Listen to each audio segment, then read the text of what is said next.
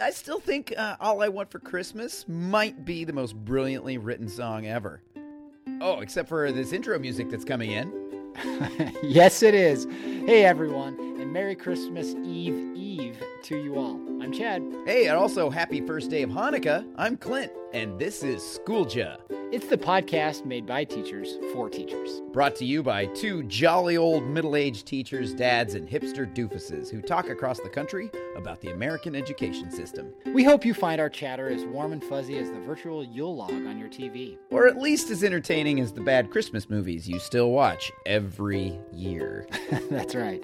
So, Clint, how was the holiday season? Uh, how's it been for you? It's been busy but exciting. As we record this, it's my first day of winter break. It's pretty great. How about you? It's been, you know, been busy like it always is, having three kids and always a lot of fun. I was just talking to a teacher here in the hall who has older kids that are in college and and she said she really misses, you know, having kids our age where you get to kind of do all the really fun Christmassy things with with young kids. So, yeah, it's been busy, but uh, really looking forward to a couple weeks off for sure. Yeah, along those lines, it's been pretty crazy and a little sentimental as we realize that this is Ty's last Christmas at home with us. So, holy cow. Yeah, so we are staying home and doing all the things we can to keep it as traditional as possible. Good for you. Well, since it is the holiday season, we decided to start the episode off by having a little discussion about the classic workplace tradition, Secret Santa. We'll look at why we love them like a kid on Christmas morning and why sometimes we can't stand them like we're Ebenezer Scrooge. and so, unless you've been living under a rock, your whole life, you probably know how Secret Santa works. But Clint, just in case, why don't you give us a quick recap of your general experience of how one might participate in Secret Santa? So if you've been living under a rock and don't know what Secret Santa means, and yet somehow discovered our podcast, here's the basic idea. You get a bunch of people that are all interested in giving each other presents. Every single person has a, a different person in that group, and then for a week, you give them presents. And that's basically it. And uh, I had to set it up this year for my school, and we had a $10 limit for the whole week. Wow. And so it was a lot of like go to the Dollar Tree and get that kind of stuff. It's not meant to be a break the bank kind of situation. Let's start with that. Let's be the uh, exciting, uh, we love Secret Santa people. And let's talk about why you should participate in your school or workplace uh, Secret Santa. The reason I set it up this year is we're having kind of a miserable year, uh, at my school, like just a lot of change, and it's been a little frustrating at times. And doing Secret Santa just brings people a lot of joy. It's fun to pick things out for your colleagues. We had little sheets that said some of their favorite things, and then it's kind of fun to go and try and find things that match them. And if you know pretty well the person that you have, then you get to do be creative and do exciting stuff for them that you know they're going to enjoy. But it just gives you something to look forward to for that last week when everything is going crazy. I think it also gives you a chance to get to know people a little bit. I know in years that I have participated here, I'll be assigned someone that I really don't know well, but you get that little form that says things that they're into or things that they like, and it gives you a chance to get to know them a little bit, which is another added bonus. It gives you something to talk about when it's all over. You've got this new chance to to kind of connect with a person that you that you didn't before. And so that is fun. Let's not forget too, it's fun to come in every morning a little bit excited about what might be waiting for you. I know a lot of times when people participate in these, they get pretty creative in how they deliver the present, whether it be sitting on their desk when they come in in the morning or a lot of times they'll get kids to get involved in how it's delivered. So that can be kind of fun too. That is really fun. However, sometimes, you know, it can be a little bit of a drag. So let's channel our inner Grinch. What makes Secret Santa kind of suck? So, for the very reason I just discussed why it can be nice, it's also a really busy week. And I have to admit, I did not participate this year. Loser. And I kind of regret it now, but simply because there's so much else going on. And I was trying to get some last minute shopping done for your family and all My family? things. yeah, I try to get Yes. some last minute shopping done for your family. That Excellent. hasn't arrived in the mail yet. No, no, no, no. Ah, darn it. But it just adds another thing to the plate uh, sometimes. And, and sometimes that's a little much. Yeah, that's true. It's a time constraint and it also is like a mind constraint. You you've got to now think about this other thing. Even though going and shopping is is fun sometimes when you've got everything else going on, just to add a little bit more to it. Can be can be frustrating. Another thing that can be difficult is sometimes the person that uh, is getting you gifts may not put as much effort into it as you are putting into yours, and so it can be a little bit of a letdown if you don't go into it kind of already thinking about, eh, it doesn't matter what I get, it's the thought that counts and that kind of thing. One year I had somebody that was going way above and beyond the price limit. It kind of made me a little uncomfortable. Well, and I think also sometimes because of the price limit, you put pressure on yourself of I've got to be super creative and make something. Yeah. And when you're doing that, uh, that just takes up a ton of time. Yeah, and I would just say, like, if you are starting somewhere and the holiday season comes around and someone's going around saying we do this every year, I would a get a feel for is this something everyone does, and is it going to be frowned upon if I don't participate? And then if not, like, don't feel bad saying no. No one knows except for the person organizing it. Yeah, and I think one of the things, if you're ever in charge of it, make sure that people have an an option. Sure. Like this year, we just I sent out an email to everybody in our area and put together a, a the little handout and put it in people's boxes and said, if you want to participate, turn it into me by this certain date. And there was no harm, no foul if people didn't want to do it. No, nobody right. cared. It's just it makes it more fun when it's not required.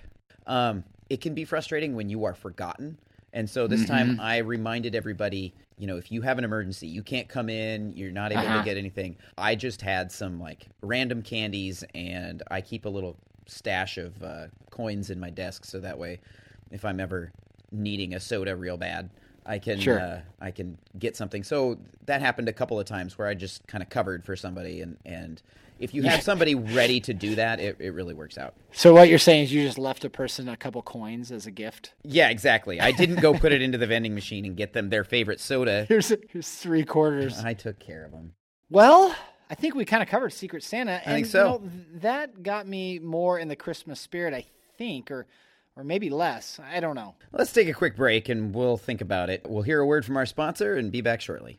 Hey, Schooled listeners. This is Clint. As we approach the end of the semester and winter break, one thing is certain student behavior is going to devolve into chaos unless we as teachers have a plan in place. In the past, this meant devising gimmicky lessons filled with student friendly and sometimes corny activities like snowflake making, coloring pages, and non educational games, devised only to keep the little monsters under control. It's a headache, it takes away from teaching time, and above all, it's messy. That glitter will never go away. But now there's a simple solution to this perennial problem. The fine folks at Big Brother Labs have devised a surveillance system that uses facial recognition technology to monitor student behavior for you, compiles a list of naughty and nice students, assigns detention to the naughty kids, and creates fun rewards and activities for those on the nice list, all in real time. They call it the Santa solution, and it really works. All I had to do was install four cameras in my classroom, one for each corner, download a program into my desktop computer, and sign several release forms, and it was up and running. Once the students knew that the Santa solution was watching their every move, knowing if they were asleep or awake, naughty or nice,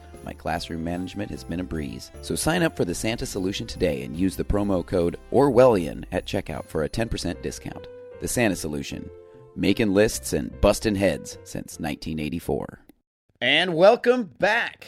Well, since it is late December, it means that most schools in the country have either just ended or are close to ending their first semester of the school year. And at most secondary schools, and probably even some lower grades, this might mean students are taking semester finals. And while final exams might widely vary in rigor, depth of content, and overall weight of a grade, they are often used as some sort of cumulative assessment to finalize a semester's work. And as we like to do here at Schooled Ya, we started asking the question what's the deal with finals? Good job, Seinfeld. Are they valuable? How much value should be placed on them? And should we even have them? Yeah, so let's go ahead and talk about this. What do you see, Chad, as uh, the point of finals? I think the point, and I don't even know if I believe this, but I feel like the point that most people would answer is that you're wrapping up a semester. We put a halfway point in the middle of the year, or in your case, kind of a halfway point, and that's typically where an official grade gets produced. And I think a lot of times people feel like there needs to be one finishing exam to kind of cover everything or to kind of put a capstone on the end of the semester. And I, I really think that's where the gist of it comes from. And it's the kind of thing that colleges traditionally use. And so if students are going to go off to higher education, they are going to need to be prepared to take one of those major exams to be ready for the kinds of pressure pressures that are going to be put on them when they get to college. I, quite frankly, did not take finals at my high school. uh, when I was in high school. We didn't have. Yeah, them. I don't think I did either. I don't remember that. Yeah, and when I got into college, my first quarter, I remember getting my first grade back on an essay and thinking, "Whoa, I didn't do very well on this." Well, luckily it's early in this quarter, I'll be fine. And then it turned out that that was one of three grades that they took, you know? And so I had to fight like crazy to keep a decent grade in there just because of one bad score. And so I think a lot of times the way that we assess kids, especially our upper level kids, can be a bit of a detriment as they are getting closer and closer to college because if they don't get those big high stakes exams, then they're not really prepared for what colleges are going to expect from them. When we use the word finals and you said you didn't take any in high school, I assume the last few days of a semester we took some sort of assessment, whether that be end of a unit exam or, or whatever that may be. So, do you see finals more as a cumulative exam that covers an entire semester, or does it just have to be a test? Well, when I taught in Astoria, I did it as a unit exam, whatever we had just most recently done, because it's a little different with English than it is in math or science or whatever, because each unit sort of builds on the next unit, and you're always studying the same kinds of like writing skills and vocabulary skills and, and whatever else. So it's not really necessary to go back and talk about whatever piece of literature you discussed at the very beginning of the year. It is important that that it needs to be a performance piece instead of regurgitation of memorized facts. But since I've moved here to Virginia, Virginia is much more uh, interested in kind of high stakes testing than Oregon was, or at least Astoria was. And so the kids had to take a citywide final where every high school freshman had to take this particular test for ninth grade. And I thought that that was not exactly what I wanted my students to be getting. So I had them take that test, but it was only worth half of the final. And then the other half of the final was a performance piece based on what I wanted them to show. And so I kind of mixed and matched. Yeah, so it really wasn't a cumulative thing. You know, I think with math, we do aim for more. I, I would say this is more of a college model, even at the lower levels. And I think it makes sense that our final is covering everything that we've been doing throughout the course of the semester. Otherwise, it is just a kind of a unit thing. But at least the way we do math here is every test we take is covering stuff we've been doing all year rather than just what we've done in the last four weeks. We've gone away from kind of the unit exam model. So, really, when a student takes a final at the end of a semester, it is covering everything, but they're not seeing anything that they haven't seen recently. Uh, I remember as a college student taking finals and, you know, literally covering things that were brought up the first week of the semester and not having seen them for the previous nine weeks and being expected to, without practice or without using that material throughout the course of the whole semester, being expected to still know it. And that was really stressful. Right. And what it, I think it does, those kinds of finals that are cumulative, I think that does emphasize for students the importance of taking quality notes so that they can go back and study and then keeping track of their notes. Honestly, I think probably what we ought to be teaching, especially with underclassmen, is that ability to do school just as much as the actual content. How do you take notes and where do you put them and how do you keep track of all that stuff over time? And then what do you do with those notes when you're done? There's a lot of groundwork that needs to be laid. And I think that, at least for me personally, and then I think for a lot of our colleagues, we don't really do that heavy lifting of this is how you study. Instead, we just sort of assume that they'll figure it out because we at some point figured it out. I guess we some sometimes we forget that we are the nerds that liked school. We made it our profession. So I think we need to probably, as a culture of teachers, we need to kind of figure out how are we going to teach that. And some people are very good at it. I think that that is one of my weaker points. I do think, though, that if we're doing a decent job with content delivery throughout the course of a semester, then a final, hopefully, most of that are still things that they have been using recently. You know, English and math can be very different, but I really think that in, in one way that they're similar is that you're building these skills to come up with this final product. And most of the things my kids have done last week, they're using the things we did at the beginning of the year. We don't just totally throw that stuff out and start completely new. It's they're skill building things that are required to get to where we are now. And so in theory, hopefully when they're taking a final, all of that material, even if it's old stuff they've been using, I'm really curious um, because it's been a long time and, and if I'm being honest, I, I wasn't real fond of classes like history, where there's less of a building block of, of content as you work through. I mean, you, you covered this part of the war or this part of the, the 1900s, and then you moved on to this. And unless the questions and stuff are pertaining to cause and effect and things like that, you you really might have not used that material in five, six, seven, eight weeks. And so I think in that case, definitely good note taking and knowing how to study and stuff is really, really important. Yeah, and I think that that actually bridges us well into what some of the negatives for these types of exams are. A final exam generally is something that can be graded easily, like just from a practical standpoint. So it's a lot of multiple choice, which then leads to this kind of what happened on such and such date, or what does this chemical formula mean, or whatever. And I don't think that that's the world we live in anymore. And so I would argue that uh, I think a lot of finals, the way that we do them is doing a disservice to a lot of our students. They can look up what a chemical formula is, they can look up what happened in 1918. But what they can't do is take that information and then use it in such a way that it is valuable to them. And so I think in order to do that, more of a capstone project or a written type of a final or something where they are actually applying the knowledge that they've gained into something that is tangible and more real world useful is is a better way of going about it than just these multiple choice tests. Yeah, ideally what I see as being like the most useful form of a final exam is listen, here's what we've done the last 18 weeks. Here's all the content. Now here is a project. Here is a I, I need you to create this product uh, that is utilizing that information. And if you can do that, then you have basically shown that you're proficient in all those things because otherwise you wouldn't be able to do it. And that is so much more applicable to, you know, the real world of what we're trying to get out of learning is can you produce? Can you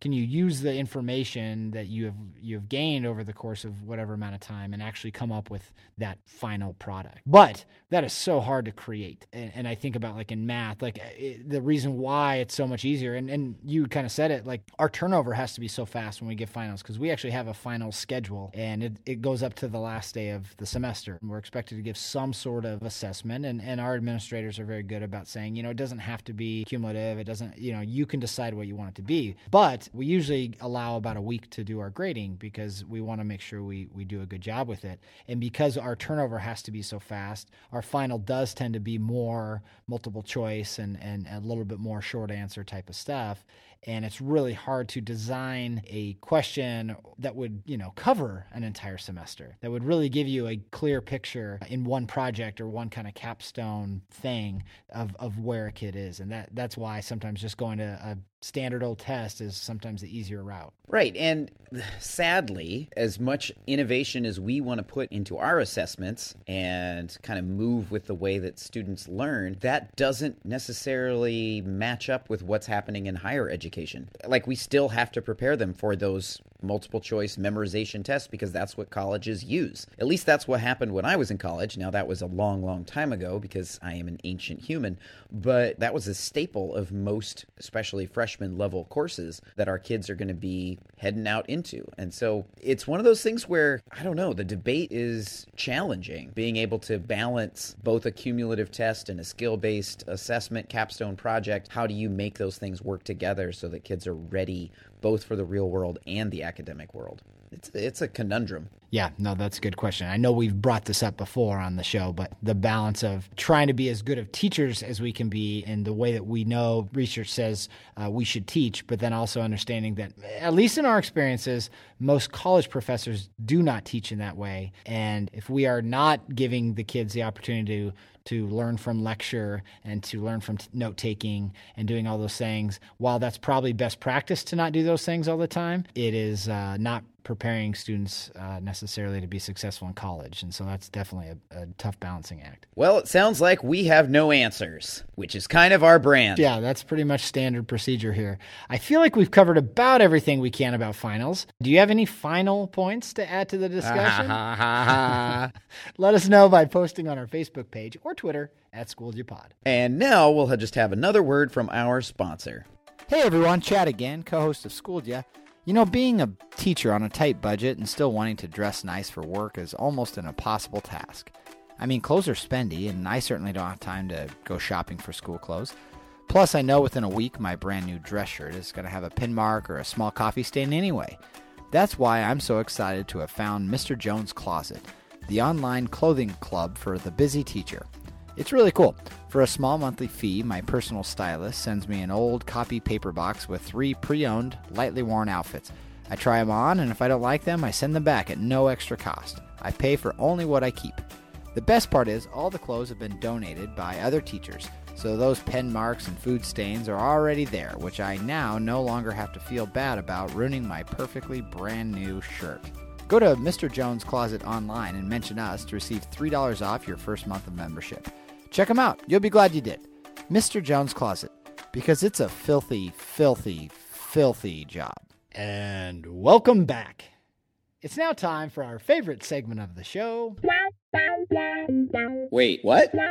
It's our opportunity to talk about whatever we can't get out of our heads. And the thing that I can't get out of my head this week uh, is journalism. Uh-huh. And as you know, Chad, and as some of our listeners probably know, I used to be the journalism instructor and newspaper advisor at Astoria High School. And I didn't know anything about journalism when I started it. Clearly. No, yeah, it was very clear. um, I took No, I took it very good. over because the the teacher that was doing it kind of left, and they just said, "Here, Clint, you know how to write. Do this."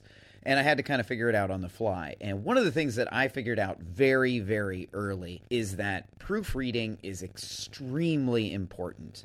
And no matter how many times you check something, you're not going to catch everything. You know what I mean? I'm nervous about Like, this. have- yeah, no. Have you ever sent an email and then as soon as you send it, you look at it and you're like, oh no, I Yeah. used the wrong there. Or oops, I forgot to put a period in. Or even after you've read it six times? Right. And we would have multiple editors look at every single article multiple times, and then I was the last one to read it. And little mistakes still slipped through. And it was infuriating because immediately, as soon as the paper went out, people would come to you with their paper and say, Look at what you did. You misspelled someone's name, or oops, you accidentally put a comma where a comma shouldn't be. That should be a semicolon or whatever. And that was super annoying. However, sometimes sometimes those typos just improve everything.